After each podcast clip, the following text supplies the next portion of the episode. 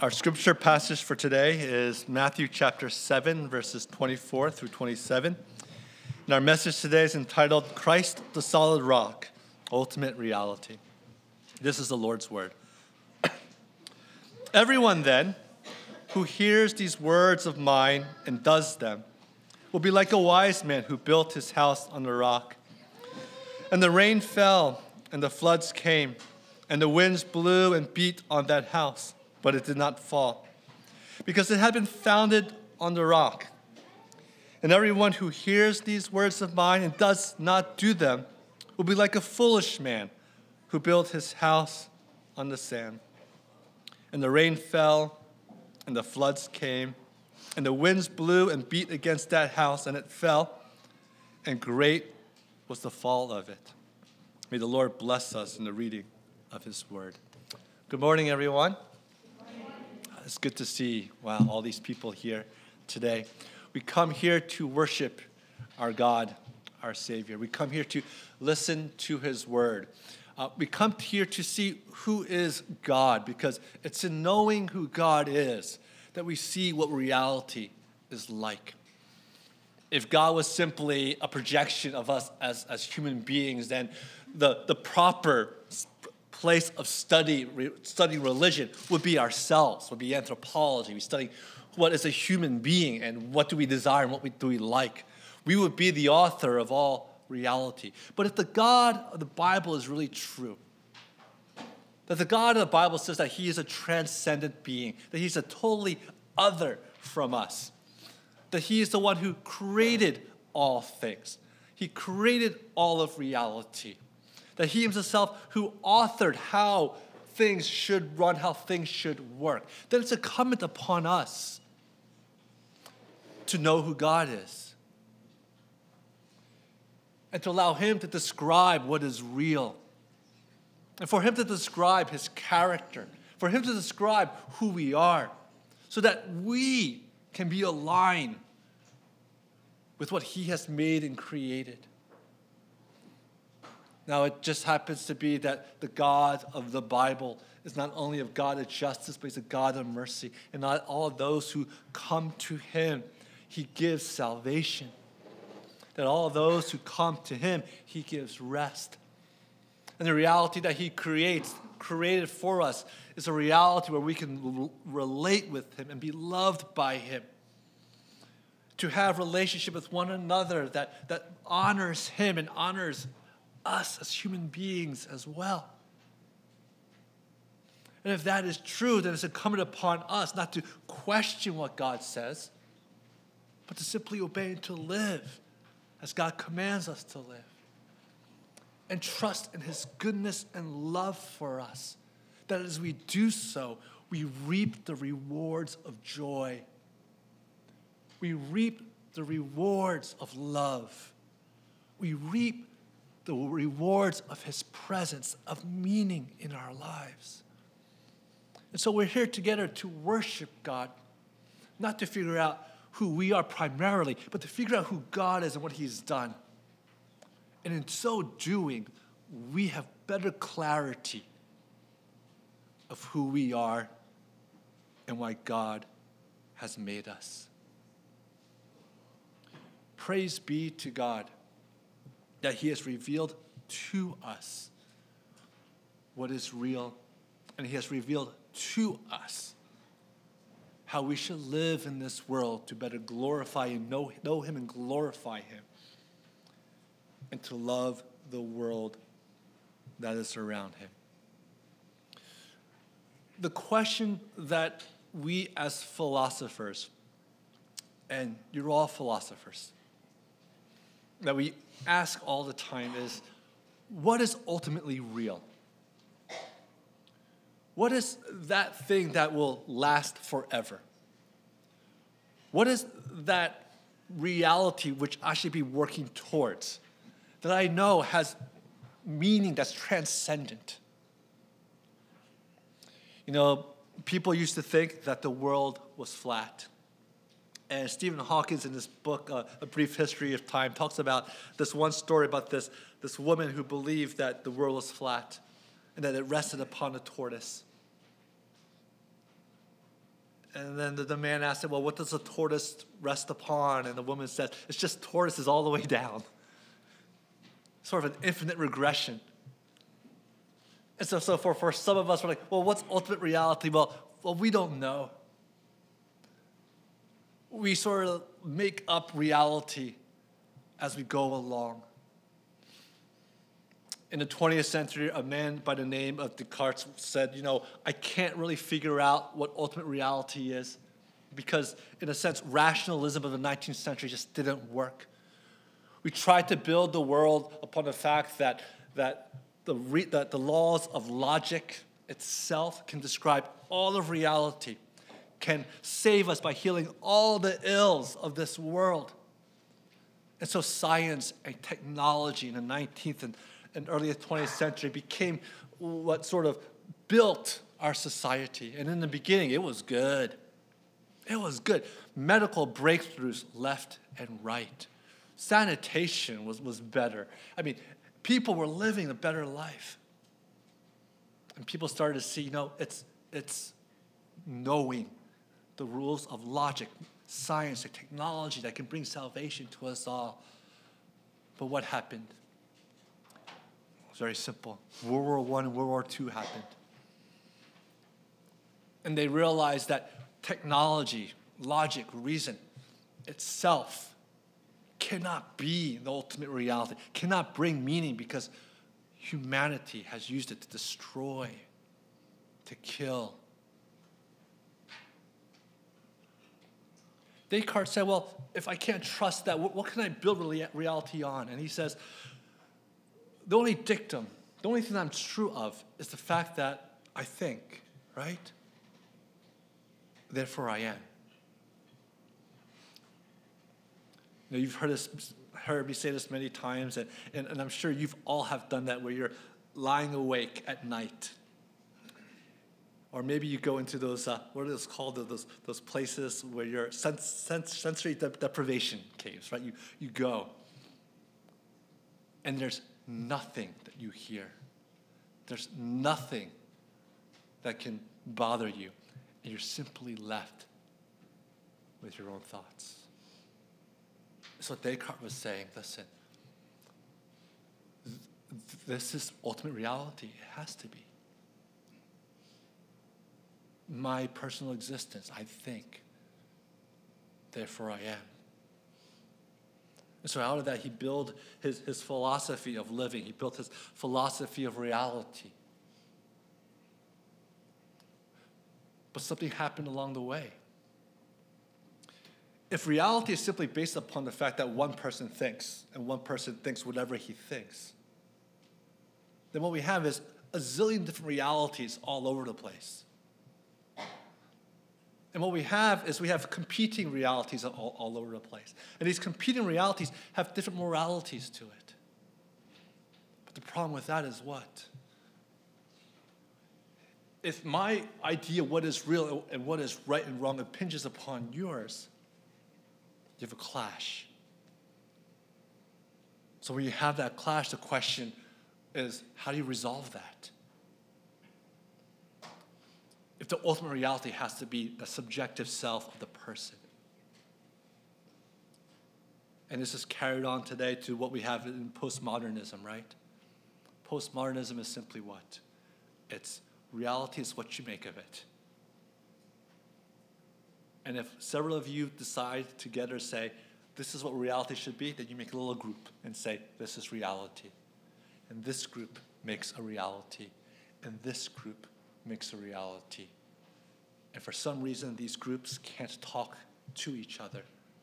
Different visions of what is real. And a clash.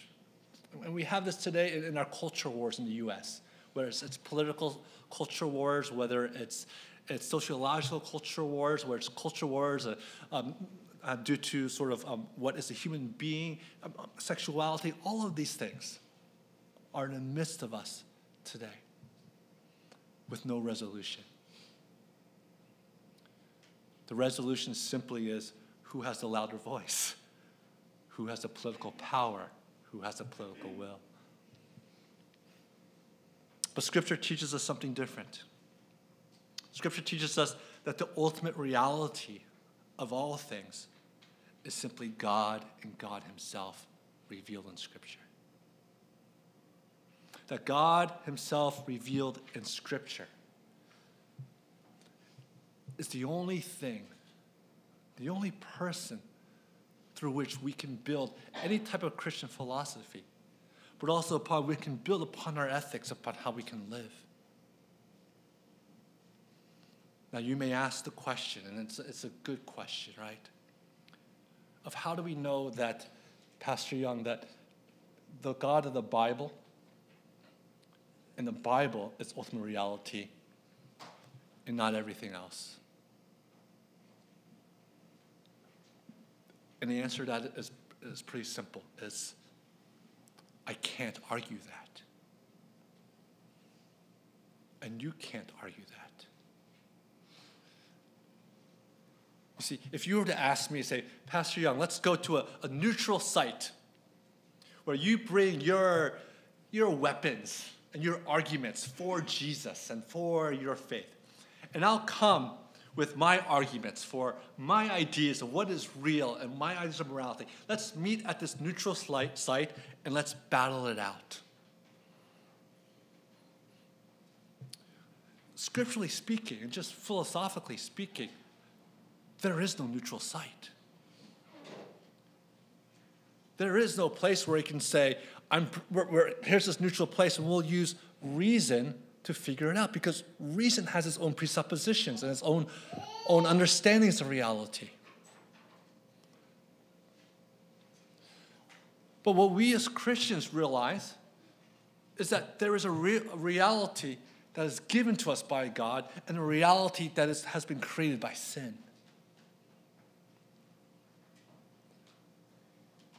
And if you were to ask me to prove God using principles that are not God centered. I can't do it. And neither can you, can you, oh, sorry, and neither can the unbelieving world prove their principles as well. For us as Christians, when someone asks you, prove to me that your God of the Bible really is the God of the Bible. Prove to me that Scripture really is infallible and given by God. I can give you reasonable explanations. But ultimately, my response is simply this I can't prove it to you. God is simply God, Scripture is simply Scripture. And for many people, maybe you guys are sitting here, you go, Whoa, that is so unsatisfying. That is so unsatisfying. How can I believe something like that where you're just telling me just to believe. I will say this, and listen carefully. Everybody has faith. Everyone has religion. Everyone trusts in a worldview that they cannot explain. For those of you who trust in reason and science, physics major here, scientist, did my uh, senior thesis at college on quantum mechanics and philosophy. I had no idea what I studied, okay? It's way up there. Um, okay. But you look at them and you say, all right, you base all your principles on, on reason. You make hypotheses and you, and you test them out. But you need some sort of logical um, uh, consistency within that. But ultimately, your tool of use to describe, to figure out reality is logic. Now, you've asked me to describe Jesus and describe Scripture without using Jesus and Scripture as my source. And I, I said to you, I can't do that. That's ultimate. I asked the scientist, prove to me that logic is logical, or logic is ultimate reality without using logic. Can you do that? Can you prove if ultimate reality is simply your existence? Okay? listen, listen. Can you prove to me your existence without using your existence? See, ultimately, for all of us, for religious people, ultimately, for all of us, we, we start somewhere. We all have faith in something or someone in order to create what is real. It makes sense. Why does this make sense for us as Christians? Think about it. Brothers and sisters, especially, really think about this. Were you persuaded to become a Christian? Does someone have these wonderful logical arguments about Christianity, about Jesus, that one day you just woke up and you said, This makes total sense. I'm going to become a Christian? Does Scripture teach, teach that? No, it doesn't. Did you one day sort of just, just wake up and go, you know, logically, it makes sense. Went through all the arguments. Or you looked at your existence and you said, yeah, just looking at my existence, logically, it makes sense that Jesus of the Bible is the way, the truth, and the life. Scripture doesn't teach that. For us as Christians, what do we believe? What do we see in Scripture? Is that we lived in darkness we were dead in our trespasses and in our sins. That the chasm between life and death, no human being could cross. That in our death, we couldn't, in, in, in, the, in the deadness of our sins, that we could not see Christ and his glory and his goodness. We believe that, God does what? He gives us his spirit and He brings us from darkness to life. It's a conversion experience. It's having lived in one world and all of a sudden being plopped into another world. It's not this gradation of coming to know Jesus, but it's that moment when God's Spirit comes in you. And by faith, you recognize that this worldview doesn't hold water but this worldview of who Christ is and who I am is what's true and what is real. It's why we pray for people to come to know Jesus, not simply argue people to come to know Jesus.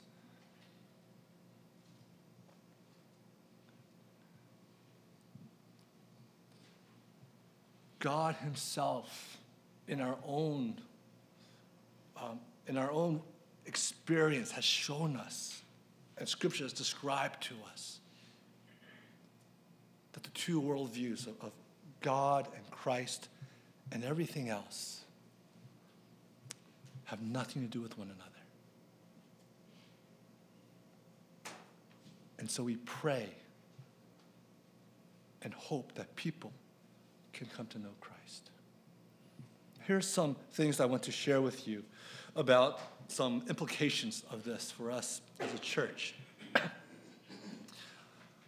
there is this thinking, and this is something that's very popular um, in, the two th- in the 1990s, and it's still popular today, that people have what's called a pre-conversion time. You know, they start questioning. And if we point to this time as people coming to know Jesus, we, we sort of see people sort of getting closer to Jesus. You know, maybe they have better questions. Maybe they come to church often. Okay? And then when they're here, we're like, oh, they're so close, they're so close, they're so close. They're so close to see how, how great Jesus is and, and how much Jesus will fill them. They're so close, they're so close. And then we, we see other people who are still living what we call the, the heathen life, right? And they're all over there, and we look at them going, boy, they're so far away. And we believe that there's sort of this continuum from unbelief to belief. But the reality is, is that the person here is no closer to knowing Jesus than the person here. Two worldviews, two separate places. Our duty as Christians is not to, to sort of have them look morally like a Christian. That is not our goal. Our goal is not to be satisfied when people sort of seem to live the Christian life and morally like a Christian. That's not our goal. Your goal in your life is not to live sort of like, like, like a cultural Christian who sort of knows all the things to say and all the things to do. Because no matter how hard you try that, you're still in this worldview. But for us as a church and us as God's people, our duty is always to do what? Am I over here? Have I looked at myself, my lostness, my sins? And do I trust in Christ as my Savior? And anyone else who is over here, whether we see it through the morality of, of the United States of America or from whatever Asian culture you have, no matter how good of a person here, do you still look at them and you have to and you say they're in a different worldview? Their ultimate reality is not you yet. Help them, God. I pray to you, God, that they would come to know you and worship you. Christian, our verse here says today, you need to build your life on the rock, on Christ Himself, who you have believed in. God has exposed to you and shown you what is real. You know that you are not the ultimate reality. You know that the world does not revolve around you. You know that whatever God has in store for you is good. You know that meeting together with brothers and sisters in Christ and helping each other to grow in the knowledge of God and His love is the ultimate ethic for us as Christians to gather and to love one another. That to build our house on the rock means to love the people around us and to do good to all people. That we're not to build our house on the sand because we don't live on the sand anymore. We don't do ethical things just to be ethical. We don't be nice just to be nice. But we do all things for God's glory. And we bear fruit in keeping with that spirit. Lastly, Pastor Young, you've trying to persuade us that these ultimate realities have different visions of the world. And that you, as Christians, you, you guys say that Jesus and the Bible are real. God and the Bible are real, and you can't argue that. You just sort of presuppose that. Those are your ultimate realities. I understand that. And then you're saying over here that you know people who are rationalists that that's their ultimate reality and they can't um, they can't uh, uh, prove that either. Okay i understand that.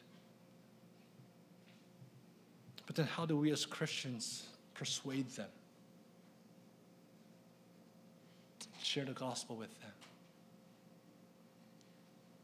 How do we tell them the gospel if, if in a sense we can't argue with one another because we're starting at different points The answer is in actually Matthew chapter 5 through 7 in the Beatitudes, sort of the moral code of the Christian. The answer is simply this it's we as Christians have this worldview of what the world should look like, have this worldview of how people should be treated. Our duty is to exhibit those and walk in those, and to show forth to the world that who God is and his vision for the world makes the most sense of what we see in the world. It's the right interpretation of every phenomenon in this world. And we gently show the rationalists or, or whoever you meet that their worldview doesn't make sense, that their worldview has some holes in it. I remember when um, Bill Clinton was president and Hillary Clinton went to the Middle East and to talk about women's rights. And I remember thinking, what a, what a great speech. Women should be treated like human beings, they have rights. But I also remember after she gave that speech, wondering, they're not going to, will they even understand what they're saying?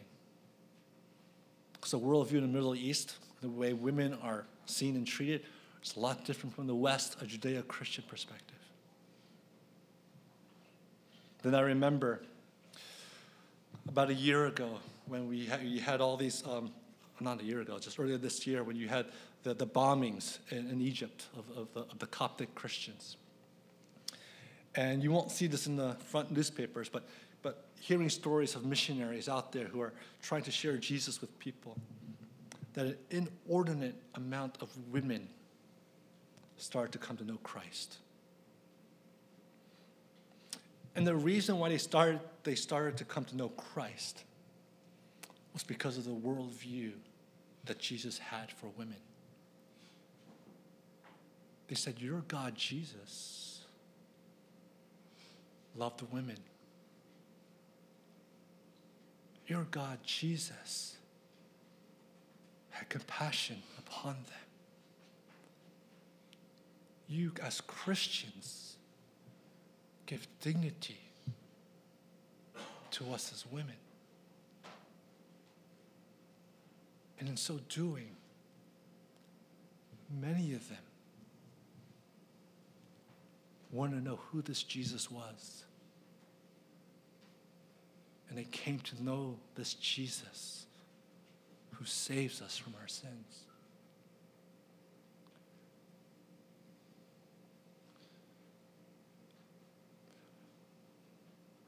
Brothers and sisters, if you will simply live the life that God has given you, people will see your good works and know that you serve Jesus. For those of you here who are still questioning their faith, who are trying to figure out, am I, am I a believer or not? Um, who are here perhaps just because a friend invited you and you're, you're still wondering about um, this, this Christianity type thing, or, or perhaps you have, there's, certain things about the scriptures and Bible that really sort of just twist you and irk you. Uh, let me say a couple of things. Number one is that scripture should irk you. If scripture didn't irk you, then, then it wouldn't be scripture. If God didn't challenge you, God wouldn't, wouldn't be God actually you would start to disdain Christianity. You would start to disdain the Bible if it agreed with everything you agreed with. But if God is God, He is holy, He is infinite, He is perfect, the things in Scripture, there will be things in Scripture that you're like, oh, I don't understand. This doesn't make sense. I encourage you to see it as a sign of maybe there's something about this book Maybe there's something about this God. Secondly, I want you to go to your own presuppositions. I Ask you the question where does your reality start? What is the basis of your reality? What is the basis upon which you describe all things? And, and, and I dare say, most of you, you, have, we, we, don't, we don't think that way. I understand that we don't think that way. But I'm challenging you to think that way. I want to challenge you. Does that worldview really satisfy in all things? There are many, uh, many CEOs who make it to the top and they're disappointed when they get to the top. There's many people who, who sought after wealth, and once they got the wealth, they were disappointed.